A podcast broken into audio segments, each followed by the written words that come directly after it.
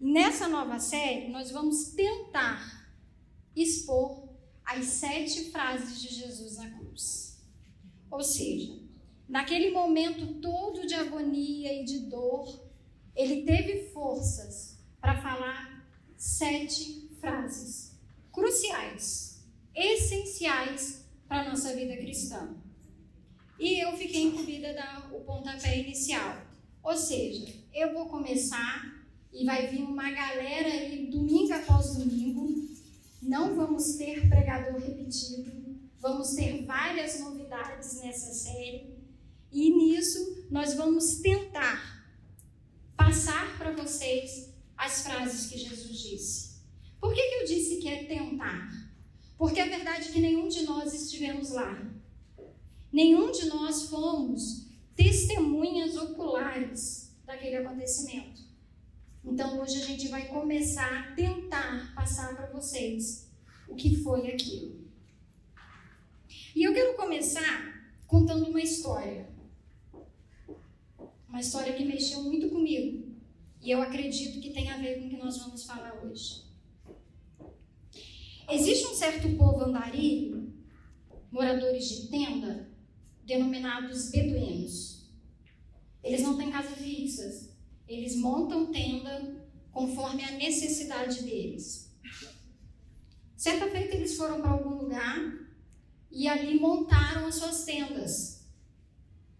E existem normas e regras dentro desse povo deles que eles cumprem e precisa ser cumpridas. Porque como é um povo nômade, eles precisam viver sobre a lei deles para que tudo dê certo. E uma dessas leis é que todo hóspede dentro de uma tenda é tratado como um marajá, como um rei. A pessoa que está dentro da tenda de um beduíno, ela está sob a proteção do dono da tenda. Certa vez, tinha um homem parado na entrada da sua tenda e de repente aparece um rapaz correndo, desesperado, dá de cara com esse beduíno. E, o beduíno olha para esse moço e vê no seu rosto desespero, medo, aflição. Ele já estava com falta de ar de tanto que estava correndo. Num gesto, ele pega aquele moço e coloca dentro da sua tenda. E ali ele dá água, comida e fala para aquele moço: descanse aí. Passa-se um tempo, chega o um grupo de homens daquele, daquele clã e olham para dentro da tenda daquele beduíno e falam assim: Eu quero aquele moço. E o beduíno fala: Não, ele está debaixo da minha tenda, ele está sobre a minha proteção. Então aquele grupo de homens tenta entrar na tenda e pegar aquele moço. E aquele homem fala: De jeito nenhum, vocês não conhecem a lei, a regra? Debaixo da minha tenda ninguém tira esse jovem. Então aquele grupo fala assim: Você sabe quem é este homem? Você sabe quem é este moço? Você sabe o que ele fez? E aquele homem fala: Não sei quem é este homem, muito menos o que ele fez. Mas eu sei que debaixo da minha tenda ele está sobre a minha proteção. Então aquele grupo vira para o beduíno e fala assim: Este jovem que você está escondendo debaixo da tua tenda acaba de matar o seu único filho no campo. Ele estava lá pastoreando suas ovelhas e esse jovem chegou e tentou pegar uma delas. E ao defender, esse jovem esfaqueou e apedrejou seu filho, seu único filho. E nós queremos justiça. Nós queremos vingança. De repente, o beduíno olha para a tenda e está aquele jovem novamente com aquele olhar desesperado coagido, morrendo de medo. Porque agora dentro da tenda ele não tinha para onde fugir, ele não tinha como escapar. Ele sai do fogo para cair no espeto. E naquela fração de segundo entre olhares do beduíno e do moço, o moço desesperado, sem saber o que fazer, o beduíno volta para o grupo e fala: Pois bem, se esse homem matou meu filho, agora ele vai ficar no lugar do meu filho porque sobre a minha proteção ninguém toca nele. Moral da história. Nós somos esse moço. Nós somos esse assassino. Nós somos aquele que matamos o Filho de Deus. Ou para algum que matamos todos os dias. Ou como diria Paulo, colocamos em vexame público todos os dias. E ainda assim, o Senhor olha fixamente em nós e fala: debaixo da minha proteção, ninguém Hoje eu quero começar falando sobre a primeira frase da cruz: perdão. Algo tão difícil. Quando eu parei para escrever, eu, eu, eu dei de cara com toda a minha miséria, porque é tão fácil falar de perdão. É tão fácil falar assim: eu perdoo. Claro que eu perdoo. Ele lá e eu aqui. Eu perdoo. Mas cada macaco no seu galho. Ele fica lá e eu fico aqui. É tão difícil viver uma vida de perdão na prática, não na fala. Na fala é fácil. Na prática é difícil.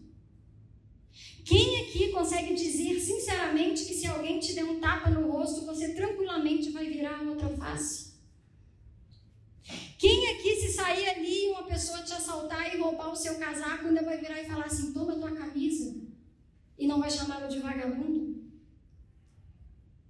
É muito fácil falar de perdão quando nós não precisamos colocá-lo em prática. E hoje, eu quero que vocês façam uma viagem comigo. Eu queria muito que vocês não se dispersassem. E eu queria que vocês viessem comigo. Eu queria que, que a gente conseguisse nessa noite não apenas ler, mas nos transportar a essa viagem. E a viagem começa da seguinte forma. Eu não sei se vocês sabem, mas para os judeus o tempo é contado diferente. Para o judeu, o tempo, o dia vira às 18 horas de um dia, pelo menos no tempo de Jesus. Quando dava 18 horas de um dia, hoje, quando deu 18 horas, automaticamente nós já estaríamos na segunda-feira. E o dia, e, e esse dia começa a contar pela noite e não pelo dia. A noite se divide em três vigílias: a primeira vigília, a segunda vigília e a terceira vigília.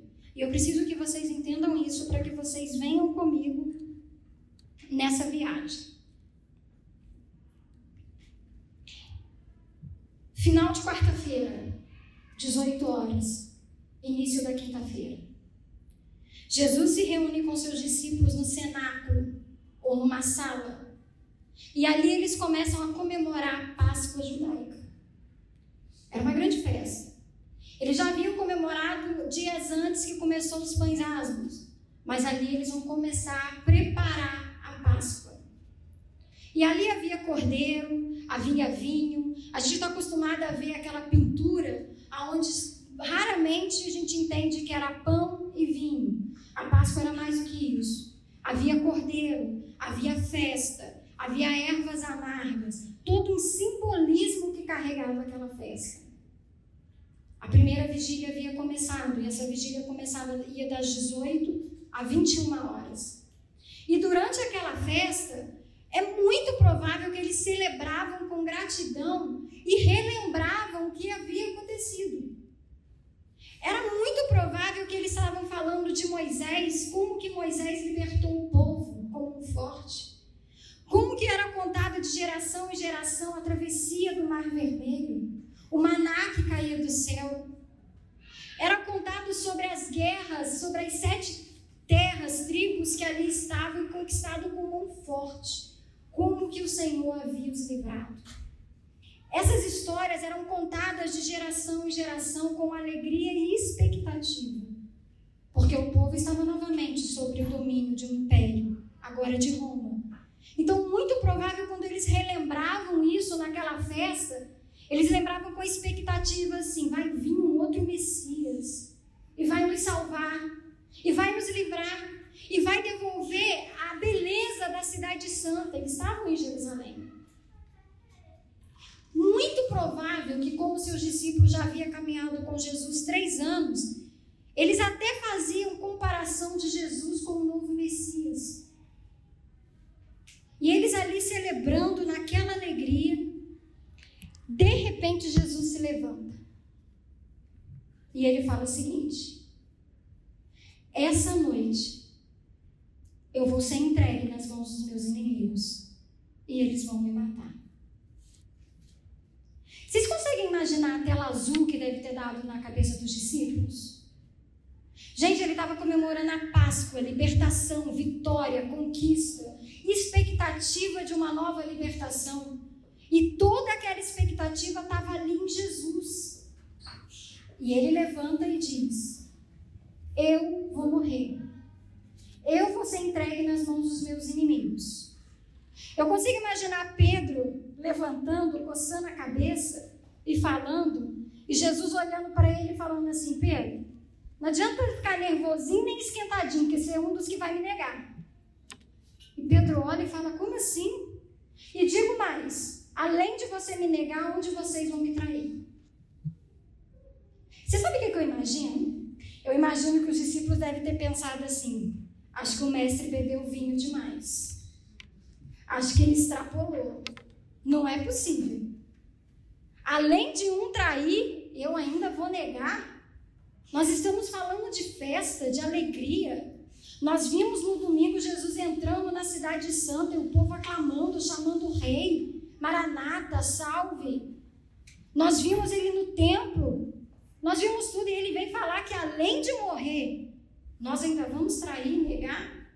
Definitivamente Jesus bebeu vinho demais, está na hora de suspender o vinho de Jesus. E ali, como querendo ignorar o que Jesus tinha falado, eles começam uma outra discussão. Pior. Eles começam a discutir quem vai ser o maior do reino de Deus. Às vezes a gente olha esse debate entre eles e fala assim: nossa, mas eles estão disputando quem vai ser maior. Mas na verdade eles estavam honrando Jesus. Porque aquele que sentasse à direita ou à esquerda do rei é porque nunca o deixou no campo de batalha sozinho. É aquele que diz assim: estamos juntos. Então, quando eles disputavam quem ia ser maior, quem ia ter o direito de sentar à direita, à esquerda, estava dizendo assim: eu jamais vou sair de perto de você. De novo, Jesus se levanta e fala assim: pois é, mas aquele que quer ser o maior terá que ser o menor e pega, tira tua capa, cinge com uma roupa de escravo e começa a lavar os pés dos discípulos. Essa cena? O mestre acabou de dizer que vai morrer, que vai ser entregue. E nos seus últimos últimas horas de vida, ele escolhe passar como um escravo, fazendo o pior serviço, lavando o pé dos discípulos. Em vez de aceitar a honraria, celebrar a Páscoa, beber o vinho, ter expectativa de um Messias, ele escolhe se tornar ou se colocar na posição de um escravo. Ninguém entende nada. Jesus levanta, chama os doze e fala: Vamos no Getsemane, vamos para o jardim. Os discípulos devem ter pensado assim: Falou um monte de coisa, agora quer orar. Igual crente quando fala que não deve, fala, vou orar que eu estou em pecado. Vamos orar. Chegando aproximadamente 22 minutos de caminhada do cenáculo até o jardim de Getsemane, ele deixa nove no jardim, sobe com três. Chega lá em cima, vira para Pedro, Tiago, João e fala assim: Espera aí, ora aí que eu vou ali orar. Ali se inicia a segunda vigília, que vai aproximadamente de 21 horas às 2 horas da manhã. Segundo Lucas 22, 44, Jesus é tomado por uma angústia, por uma dor, sofrimento, abandono. Ali naquele jardim, ele começa a sentir todo o peso, a dor da sua missão. Ele começa a vivenciar todo o abandono, humilhação, escárnio, zombaria, ingratidão que ele vai passar.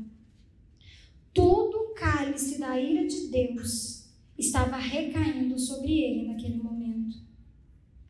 O seu corpo, o seu psicológico, estava numa crise profunda, pânico, estresse, angústia, ansiedade estava tomando ele ali.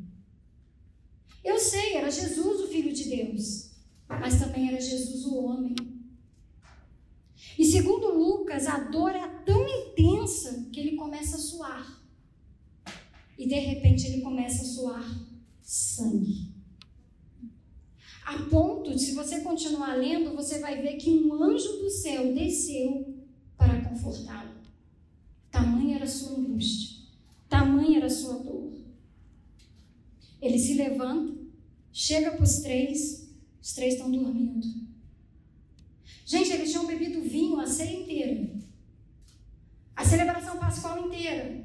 Eles tinham caminhado, tinham parado num jardim, num lugar silencioso, escuro, só com os cantos do pássaro. Eles iam orar uma hora? Eles estavam dormindo. Jesus chega para eles e fala assim: Vocês não puderam vigiar comigo nem uma hora?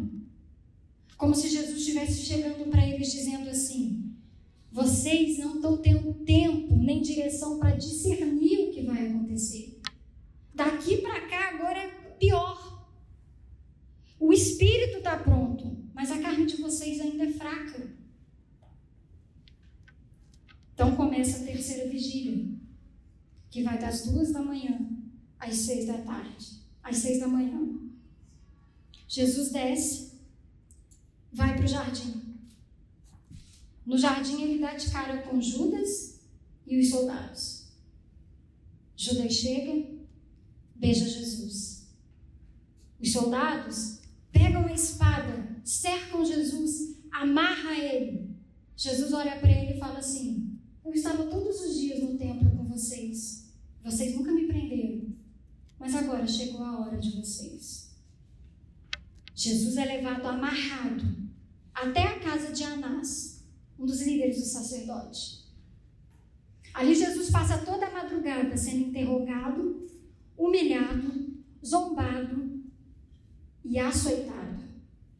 Jesus apanha muito ali. É ali no pátio da casa de Anás que Pedro nega Jesus três vezes. Durante toda a madrugada, Jesus é violentamente açoitado pelos soldados do templo. Sete horas da manhã, raiou o dia da quinta-feira. Jesus é levado até o Sinédrio perante Caifás. Ali se reúnem os mestres e doutores da lei e o levam para um interrogatório, aonde trazem testemunhas falsas, distorcem todas as palavras de Jesus e o interrogam de maneira incessante. Eles trocam todas as ordens, porque naquele momento Jesus não estava sendo julgado porque ele dizia ser filho de Deus, muito menos porque ele poderia ter falado alguma heresia. Jesus foi levado até ali porque Jesus discordava de todo autoritarismo dos sumos sacerdotes. O que Jesus pregava era o poder que eles diziam ter e não tinham, de dizer quem pode entrar e quem pode sair, de dizer quem pode estar fazendo certo e quem está fazendo errado. Jesus, três anos, combateu aquele que dizia que tinha a chave dos céus, mas ele diz que vocês têm a chave, não entram e não deixam ninguém entrar. Jesus estava desbancando o poder que eles julgavam ter de julgar as pessoas, de dizer quem é salvo e quem não é salvo, de dizer quem pode e quem não pode. E ali, Jesus mais uma vez é açoitado. Meio-dia, Jesus é levado até Pilatos. Pilatos estava em Jerusalém por conta da ceia. E quando entregaram Jesus a Pilatos, eles falam para Pilatos o seguinte: trouxe esse homem porque nós o acusamos de rebelião contra o império. Mudou a acusação radicalmente. Porque eles precisavam que Pilatos matasse Jesus. Eles, precisassem, eles precisavam que Pilatos dessem a pena capital para Jesus. E a pena capital só era dada para presos políticos. Pilatos traz Jesus e começa a interrogá-lo. E Lucas continua dizendo que Pilatos não achou nada contra Jesus. Absolutamente nada. A única coisa que Pilatos faz é descobrir que ele era um galileu. E como ele era um galileu, ele fala: Olha, eu não tenho nada contra esse homem, mas ele é um galileu. Manda ele para Herodes Antipas, que também estava em Jerusalém por conta da Páscoa. Às 15 horas da quinta-feira, Jesus é apresentado a Herodes Antipas, que Lucas continua dizendo que ele ficou imensamente feliz de conhecer Jesus, porque já ouvia muito falar da sua fama, dos seus prodígios, dos seus sinais. E mais uma vez ali Jesus é interrogado. Já deveria ser o terceiro ou quarto interrogatório de Jesus, fora que ele já havia apanhado. Imagina o psicológico de Jesus. E ali Herodes pergunta, pergunta, pergunta, e Herodes também declara: Não vejo culpa nenhuma nesse homem. Por mim ele é inocente. E manda chamar o sinédrio. Enquanto o sinédrio vem para se reunir, Jesus é mais uma vez açoitado, agora pelos soldados de Herodes Antipas. E é ali que os soldados colocam aquela coroa de espinho na cabeça dele. E segundo o relato, colocam uma venda no rosto de Jesus e começam a bater nele com um caniço ou com um pedaço de pau e a falarem assim: profetiza agora. Fala aí quem é que está te batendo. Revela aí quem é que está te açoitando. Às 18 horas da quinta-feira, virada do dia, Jesus é novamente levado a Pilatos. Pilatos novamente o interroga. E segundo Lucas, tanto Pilatos como Herodes declaram Sinédrio: Nós não vemos culpa nesse homem. Esse homem é um inocente. Não vemos razão para ele estar aqui. Dois líderes falou que ele era inocente. No entanto, ele já tinha sido chicoteado e apanhado três vezes. Sinédrio fica para morrer. Ele tem que morrer. De jeito nenhum. Ele é um infrator. Pilatos, para poder apaziguar a sede de sangue do, do sinédrio, fala assim: Eu não vejo culpa nele, mas ele vai ser açoitado. E ele passa toda a vigília da sexta-feira sendo duramente açoitado pelos soldados romanos. E se você ler, você vai ver que eram açoites com requinte de crueldade. Jesus estava humilhado psicologicamente. Jesus estava humilhado fisicamente. Jesus já estava desfigurado, já estava desidratado, já estava quase 12 horas acordado, passando por interrogatórios atrás de interrogatórios, zombaria atrás de zombaria, humilhação atrás de humilhação. Sete horas da manhã da sexta-feira, novamente Jesus é trago a Pilatos Pilatos, Sinédrio e o povo. Aonde ele fala, olha, tá aí, ó. Jesus já estava totalmente desfigurado. Se você lê um pouquinho como eram os açoites romanos, não dá tempo de eu descrever, mas era uma coisa horrível.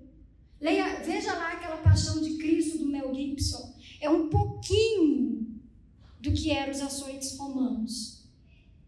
E ainda assim, eles diziam: crucifique. Mas ele é inocente. Eu não vejo culpa nele. Crucifique. Ali, Jesus chega ao cúmulo da humilhação. Porque aquele santo homem, inocente, sem culpa alguma, é colocado no mesmo patamar que um bandido e que um assassino. Ele é colocado do lado de Barrabás. E o povo precisava escolher e o povo ainda assim escolhe Barrabás, querendo dizer que Jesus ainda era pior do que o Barrabás. Barrabás é solto e para Jesus é entregue o patíbulo, aquele pedaço de madeira que Jesus carrega. Jesus sai da onde ele estava até o Monte da Caveira, aproximadamente 34 minutos andando, mas ele já estava desidratado, deprimido, humilhado, machucado, zombado. E aqueles 34 minutos vão ser de pura açoite, humilhação, esparada na cara, zombaria, dizendo assim: Você não ressuscitou Lázaro? Por que, que você está passando por isso? Um inocente chega até o Monte da Caveira. Jesus é crucificado, levantado no madeiro e colocado como vexame público a todos. Aquele inocente fica seis horas no madeiro, em tamanha agonia, dor, perdendo sangue. Estuda um pouquinho o que a medicina fala sobre a crucificação. Seis horas no madeiro, seis horas sofrendo. De repente, Jesus junta forças, muitas forças, para começar a falar. Mediante esse, cenário todo que eu expus para vocês. Quando ele abre a boca para falar, ele não pede vingança. Ele não aponta ninguém. Ele sequer reclama de dor. Mas depois de quase 24 horas de terror psicológico e físico, ele junta a força para dizer uma frase. Abra sua Bíblia em Lucas 23, 34, por favor.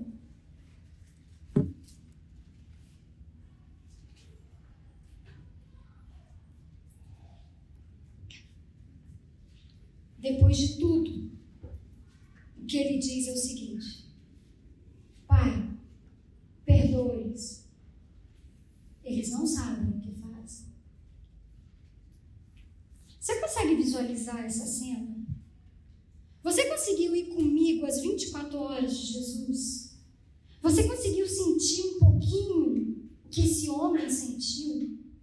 A agonia, a dor, o psicológico, a humilhação?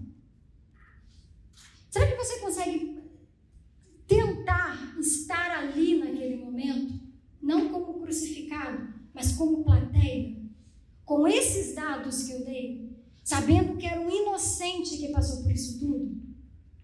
E quando ele abre a boca, é para pedir perdão.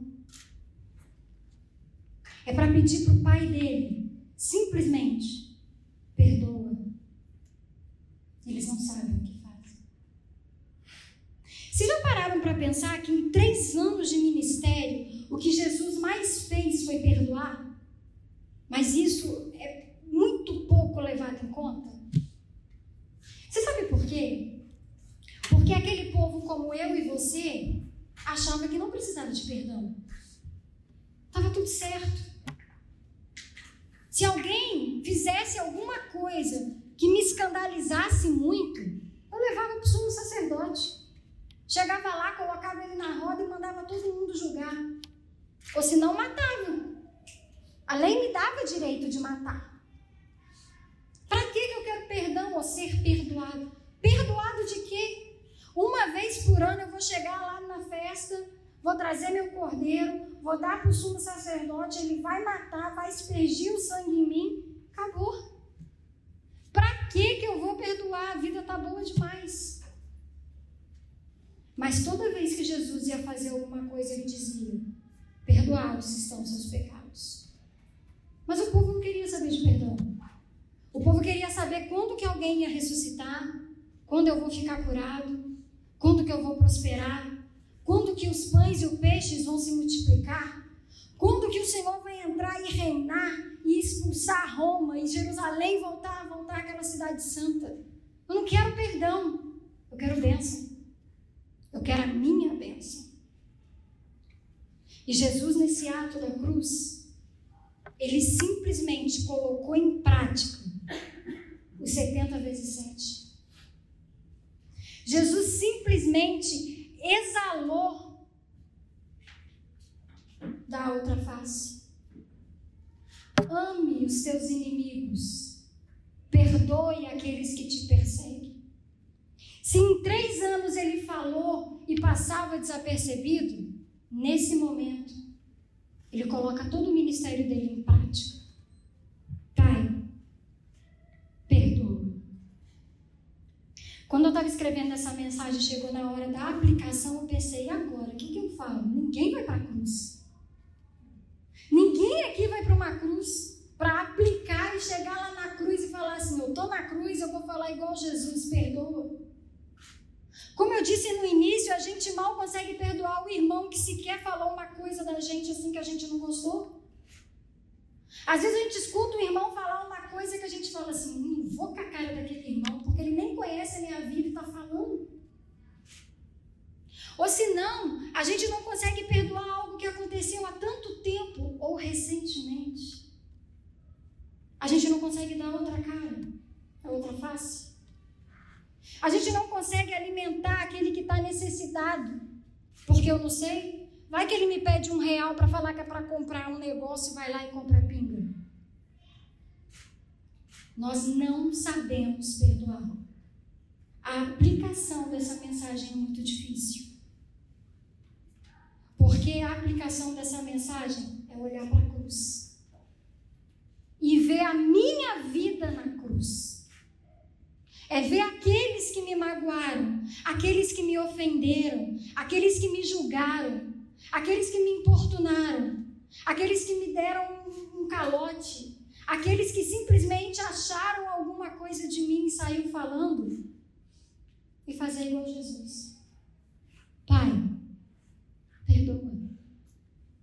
Quantas vezes você falou essa palavra hoje?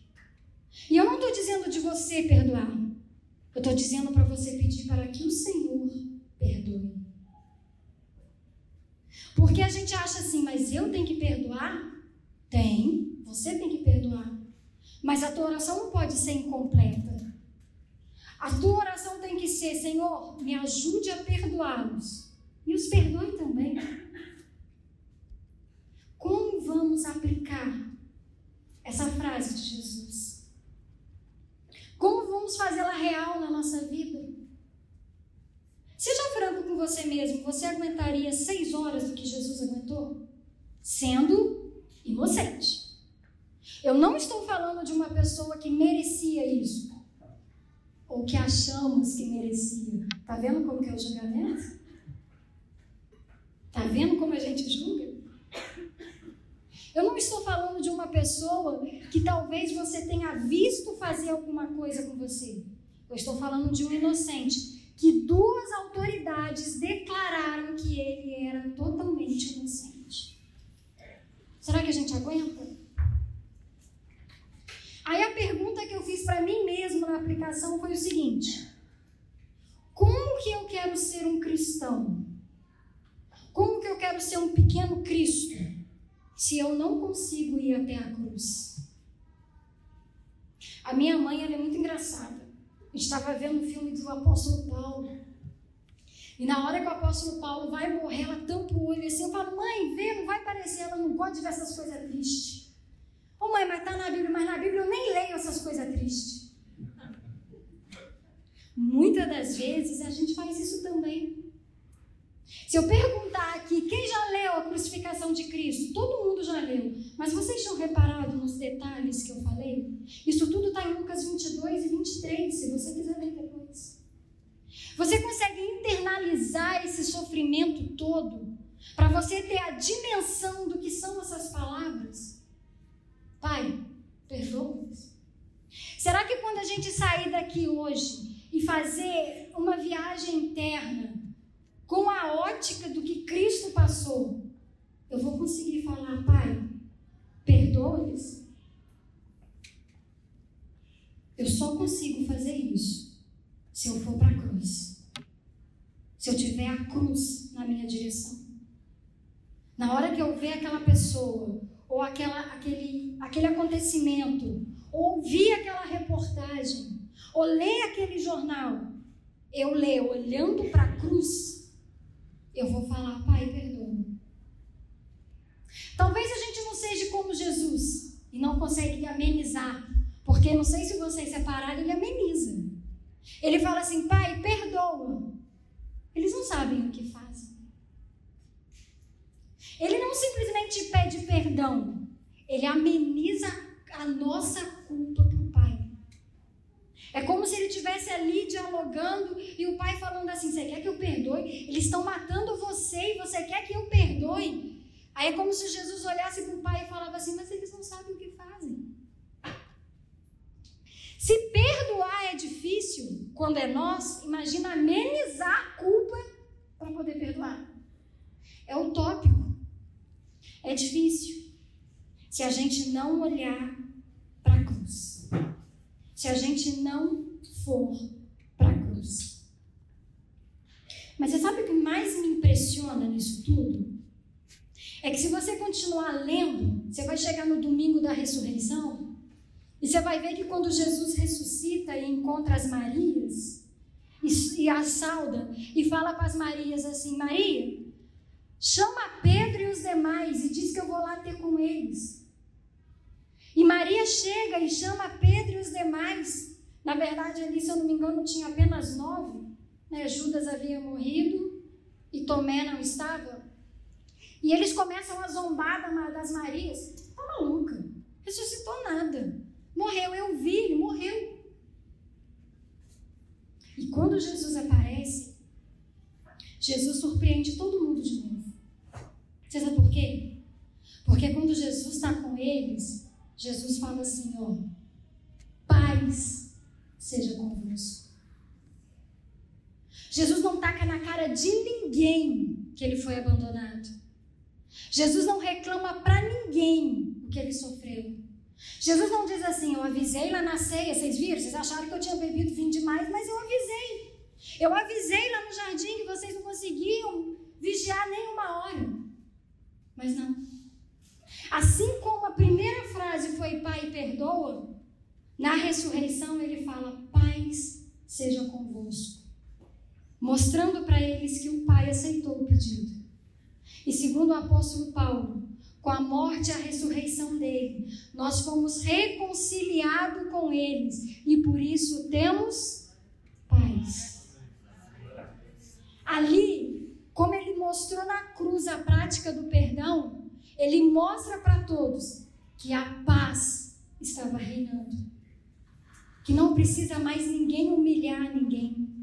Não precisa mais ninguém tacar nada na cara de ninguém. Não precisa ninguém mais ser juiz de ninguém. Não precisa ninguém mais virar a cara para ninguém, porque isso tudo ele já havia sofrido, havia passado, ressuscitado e agora a paz convosco. Essa primeira fase da cruz, Pai, perdoa. Nós podemos levar para a história do beduíno. Aquele beduíno soube perdoar. E não foi uma coisa fácil. Foi a morte de um filho. E nós esquecemos que o nosso corpo é templo do Espírito Santo. É tendas. Nós estamos esperando a festa do tabernáculos. São tendas. E na nossa tenda, quem está conosco tem que ser protegido e não acusado tem que ser tratado como um rei e não como um assassino. Porque nós somos tratados como os filhos do rei. Porque houve perdão na cruz, existe paz conosco. E eu quero terminar apenas com uma frase. E é o seguinte: se a gente conseguir entender que a cruz que vai ser a mensagem desses sete domingos, as sete palavras. Que esse sofrimento todo e que essa cruz não foi um improviso na história. Não é que Deus olhou para a terra e viu que o negócio estava feio demais e eu preciso improvisar alguma coisa e improvisou a cruz. Mas que essa cruz já havia sido consumado, segundo Efésios, desde a eternidade e não era um improviso, nós vamos conseguir entender que a ressurreição do domingo não era para ser surpreendente. Não era para ser apenas um detalhe.